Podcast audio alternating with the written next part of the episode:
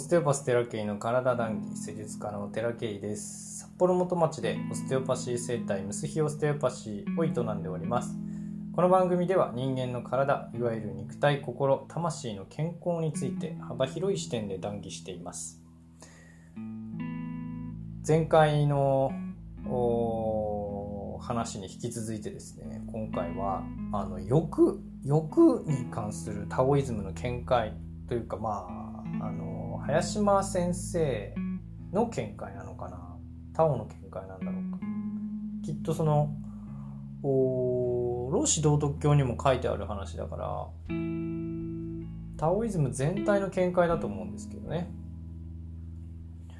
あの別な本にも書いてある内容なんですけど僕自身もね体験している内容なのでちょっとシェアをしていきたいんですね。で林島天来先生。天来大先生っていうふうに言うんですよ。大先生大先生ってね。あの教えてくれている先生も大先生っていうからえどこに王が入っとんだろうかって思ったら本を読んだらそういう由来なんだっていうのがね書いてあるんですけど林間天来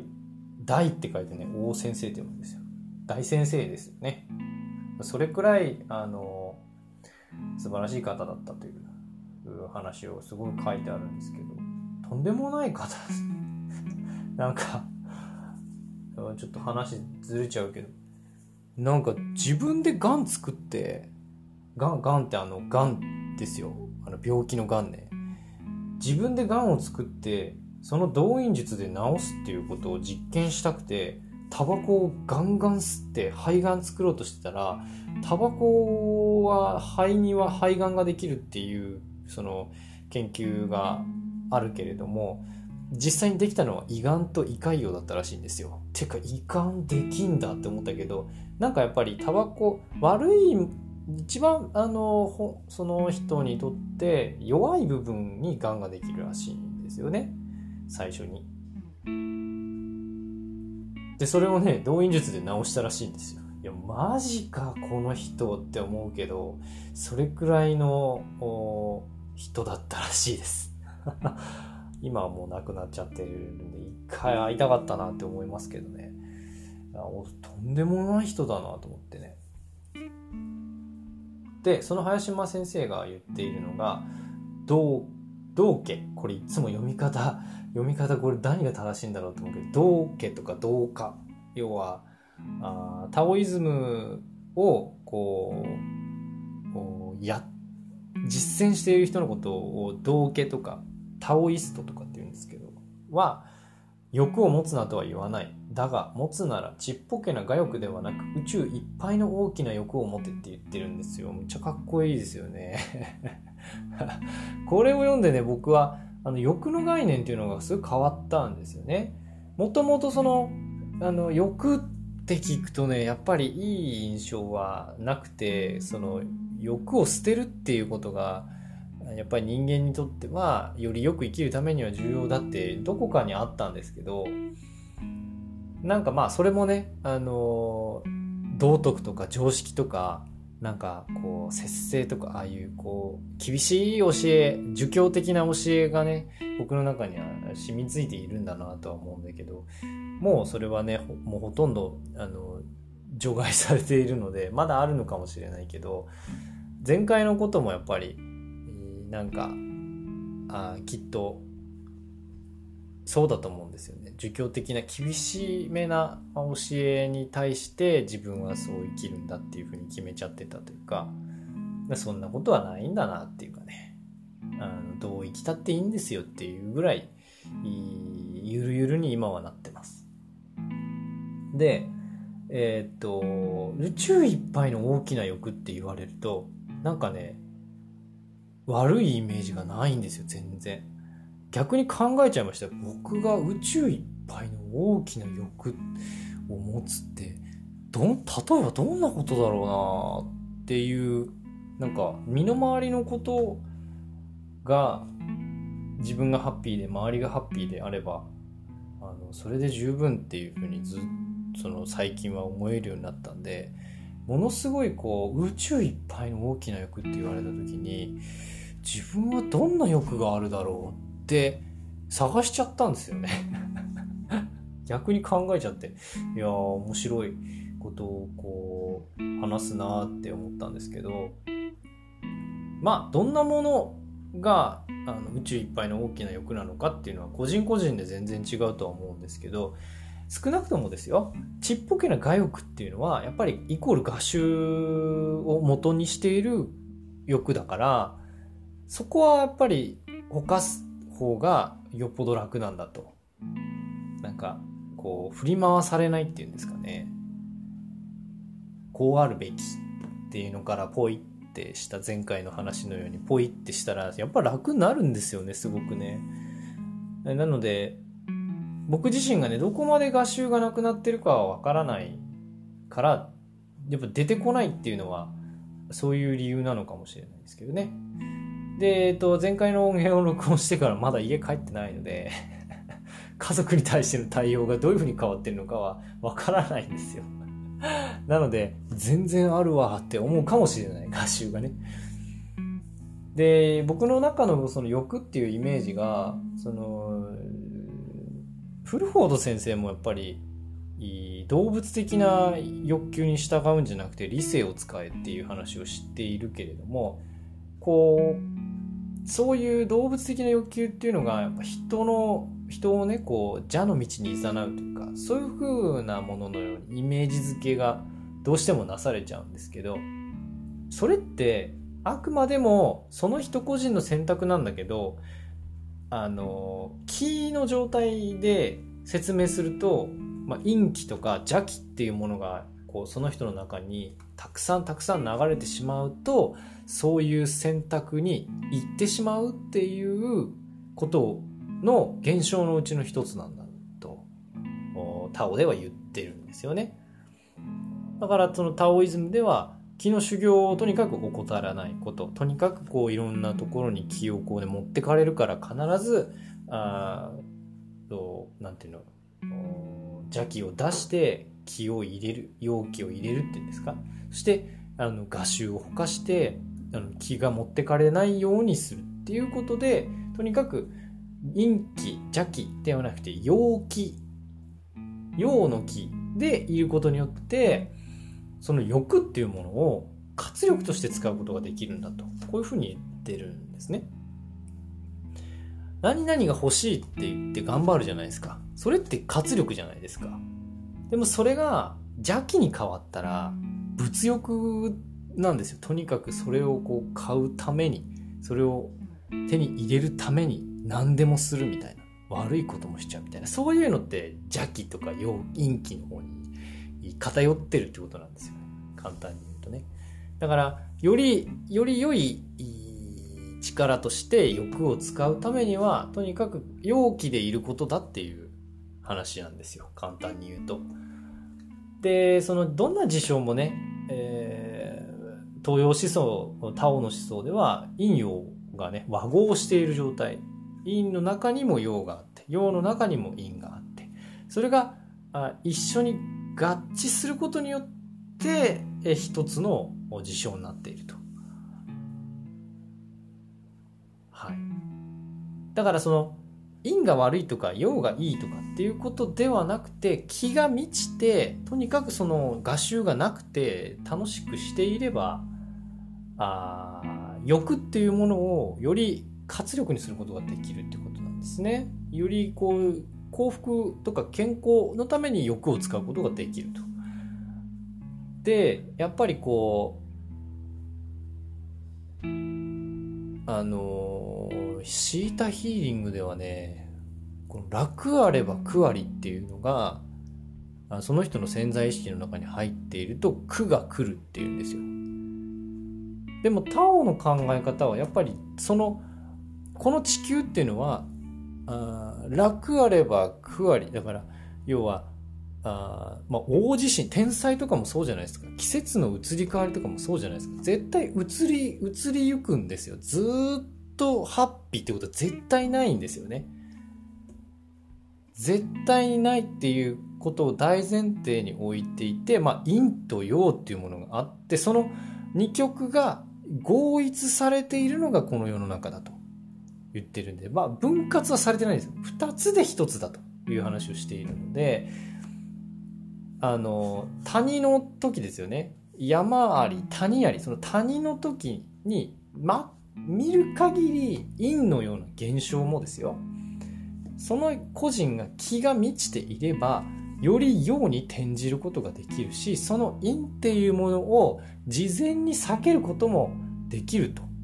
実はそれが体調が悪いっていうことが、その、そこに行かずに済んだことによって、天才を免れたっていう例もたくさんあるので、一つ一つの事象の中には陰も陽も含まさってるんだけれども、より良いものにするため、要は生きるっていう大前提のもとですよ。安あの安心安全かどうかわかんないけど、よりよく幸せに生きる。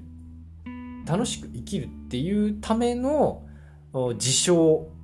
の切り取り方なんですよね。見え方というかね。だからとにかく気が満ちて合衆がなければ、あ悪いと見える事象もより良いものにつながっているってことが分かるってことなんですよね。だから常に気を満たすことによって、えー、危険を察知するだとかあ大きな流れの中で一つ一つをこう着実に選択することができて現象に左右されない感情が波立たないとかねパッと見そういうこう悪いような人から見れば大変だったねっていうような事象も実はその裏に隠れてるものを避けるための事象だったりするわけなのでその常に、えー、自然と共に生きるっていうことは気が満ちていてあの危険も認知できてその楽しく健康に無意自然に歩むことができるっていう状態があそのタオの生き方なんだと言っているんですよね。で、えーと、宇宙いっぱいの大きな欲を持てって言ってますからその欲を使ってより良い人生にしていくっていうことだと思うんですよ。だからとにかくじゃあその大きな欲を持つためにはどうすればいいのかって言ったら画集をほかして気を満たして進もうねっていうことをタオでは言っているんですよね。結構端的にまとめたんですけど、これわかる、わかりやすいのかな？僕はあの、ベラベラベラベラ喋ってますけど、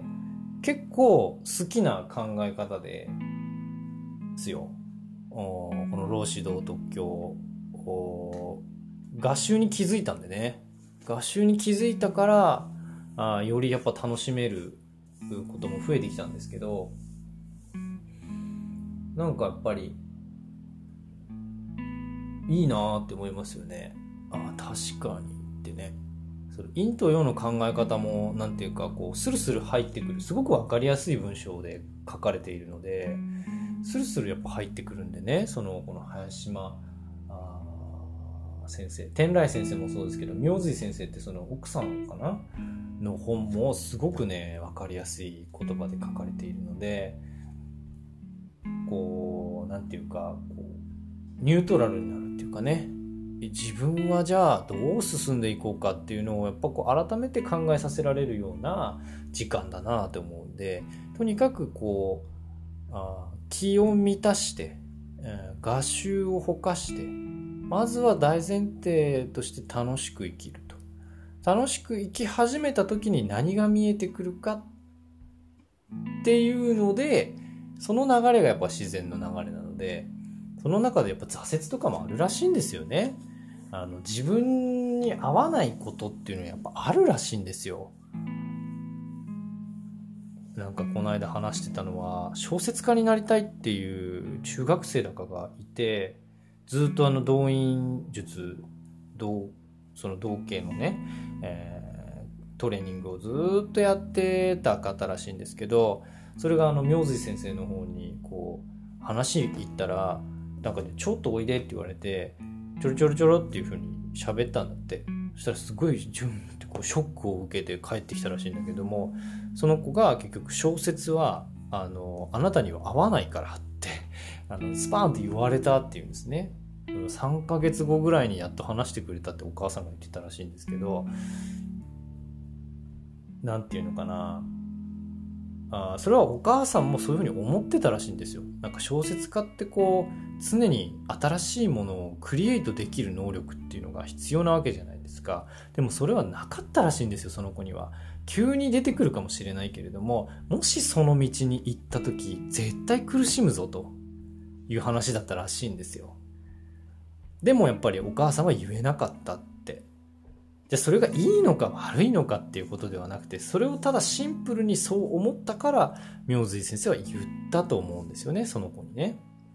だからそこからどういう人生が歩むことにはなるかはわからないけれども、その時思ったことはやっぱ言う。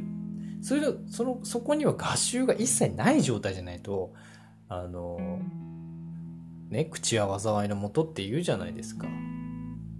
だからとにかく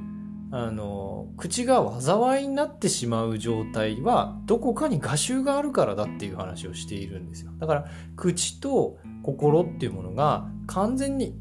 一体化している状態っていうのが画集のない状態だっていうんですね。面白いですよね。こういう考え方。だからもう僕はこのこうやって喋ってることもあの口は災いのもとだしあの喋りすぎるなみたいなことを老子道徳教に書いてあるんだけど僕喋りたくて喋ってるだけだし誰かに向かって言ってるっていうこともないんでだから多分一回ねこう楽しくなくなったのはそこなんですよねやっぱそうしないとダメなのかなってだけど合衆がなければいい話だからとにかく僕合衆を捨てるっていうことをほかすってことをねやっぱりひたすらやっていきますよ。なので、あの、ありがたいことにいろん、あの、ちょこちょこね、えー、聞いてるよって、とってもいいと、あいうお褒めの言葉もいただいたり、あの、声の質が変わりましたねみたいなことを言われたりとかして、ちょっとね、ありがとうございますっていう感じなんですけど、あの、本当にわずかしか聞いてくれてませんよ。そんなこと言ったってね。あだからなんていうかな、本当に続けるんかっていうこう試されているというかね、えー、いう事象だったのかなとも思いますし改めてねそのこう宇宙いっぱいの大きな欲を持ってって言われた時に考えさせられたんでね。多分7月とか8月とかに出てくると思うんですよ。僕が宇宙いっぱいの大きな欲はこれだっていうのがね言わないけどね。言わないけど出てくると思うのでとても楽しみですね今月はとってもなんか充実した月だったな別に患者さんすごいたくさん来たとかいうこともなかったけど変わった月だったなかなり自分の中身が。はい。そんな感じでね、あのー、まだ僕の中にも画集があるんでしょう。わかんないのでね。だから出てきたらまたほかせばいいし、その時にはこのポッドキャストでお話をすることにはなるかもしれないですけど、皆さんもね、あの、口は災いのもとにする前に、合衆をとにかくほかしてあの健康で楽しく生きていくってことがあこう人間関係をより良くするために重要なんじゃないかなとストレスなく生きるために重要なんじゃないかなと思います。今日の談義はここまでです。ご視聴ありがとうございました。人生のお役に立てていただけたら光栄です。毎朝6時に配信しておりますので、お時間ある時にぜひお聴きください。またね。